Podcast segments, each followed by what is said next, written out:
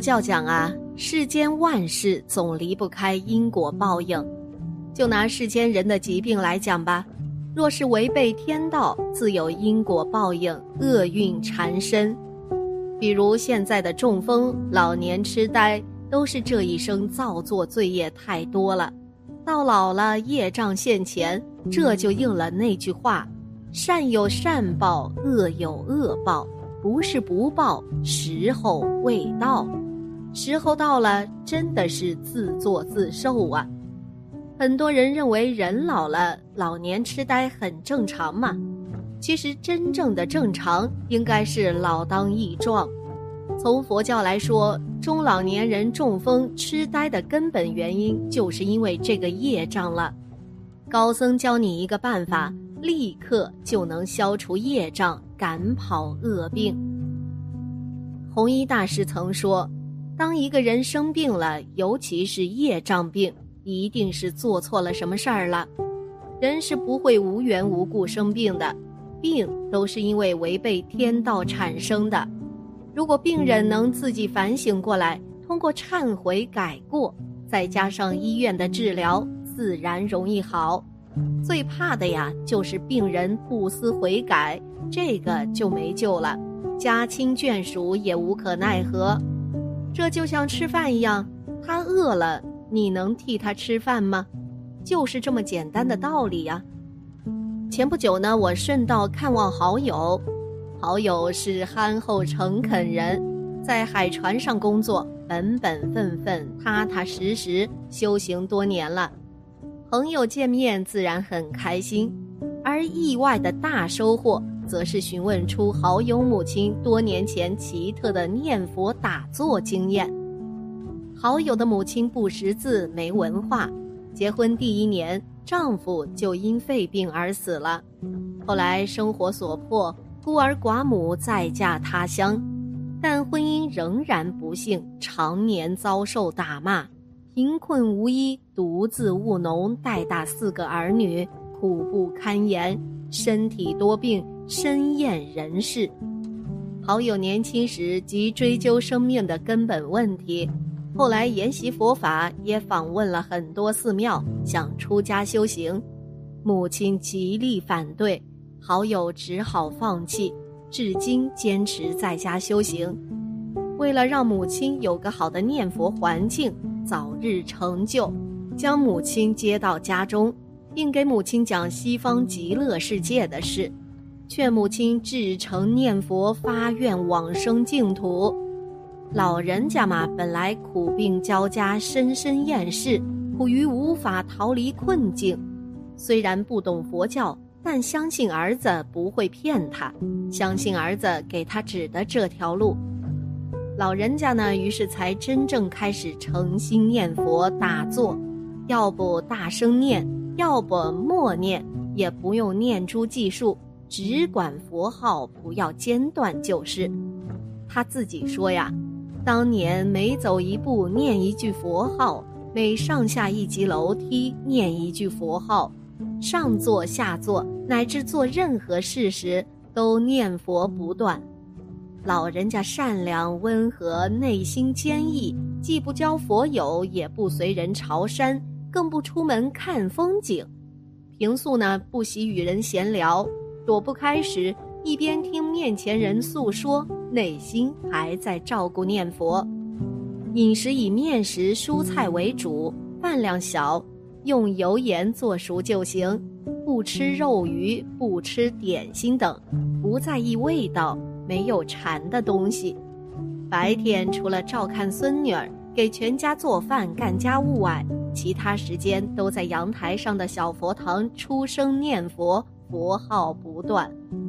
劳累一天后，家人都已熟睡，还一个人诚恳跪在佛前念佛，发现昏沉，马上警觉。有一次，老人家跪在佛堂念佛，念到后半夜。困得实在撑不住了，忽听空中发出巨声：“你累了，去歇歇吧。”惊得立刻清醒。老人家睡眠很少，一般呢每天三小时左右。用功到后来，睡着和梦里也能念佛不断。就这样啊，半年间，双腿乃至周身气脉逐渐通畅，中风、肝病、胃病、颈椎病、腿病等全部消除，至今举手投足犹如年轻人。有一天，气机瞬间冲过，直达脚下，双腿软绵无比舒适。身心喜乐，不愿下坐，坚持到后来，坐中常常感觉身体消失空掉。老人家说，直到现在呀，如果喝一口酒，还能感觉气血立即到达脚底。当年他们家住六楼，没电梯，老人家双腿气脉通畅后，有一天买菜归来，在楼下看见厨房有烟，以为失火了。拿着菜一口气跑上六楼，发现呐自己竟然不喘。好友当年曾几次问母亲往生有没有把握，回答一定能。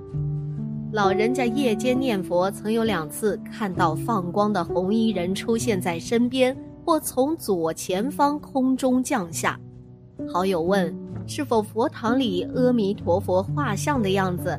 老人家回答：“是。”老人家呢，早先极力阻止儿子出家，后来却因子而得度，继而成为孩子辈的修行榜样，实在因缘不可思议。有道是啊：“父母离尘垢，子道方成就。”好友能够帮助母亲修行上路，算是尽孝道的莫大幸事，实在令人赞叹羡慕啊。其实中风、老年痴呆症本身就是无名，就是我们这一生智慧不开，用的知见太多。世间人都说呀，如果我们一个人太聪明了，老年的时候就会傻掉。为什么呢？因为世间的人呐，把自己一生想得太周到了，安排的特别周到，千万别吃任何亏。别出任何事情想得特别远、特别周密。换句话说，因为这样的人一生全在我执无名当中，所以这种无名业力积累到老年的时候，他的精力跟不上了，脑的运动已经超负荷了，就会产生这样空白的状态。如果你一个人疲劳干事情、想事情太多了。到了极处极点的时候，你的大脑也会空白，有没有试过呀？有的时候我们就试过，如果来了一个业障很重的人，突然我们的大脑空白了，就是他已经用脑过度了。在佛法当中啊，这就叫业力，因为他一直在动思维心，思维心就是无名。老年痴呆这个事情很麻烦。老年痴呆症是赶哪一道呢？畜生道，他愚痴，没有能力辨别是非善恶，所以这个很可怕呀，必须要防止。学佛人也最怕痴呆症了。老年痴呆症，一得痴呆症，麻烦可就大了，助念都不保险。老年人为什么得痴呆症呢？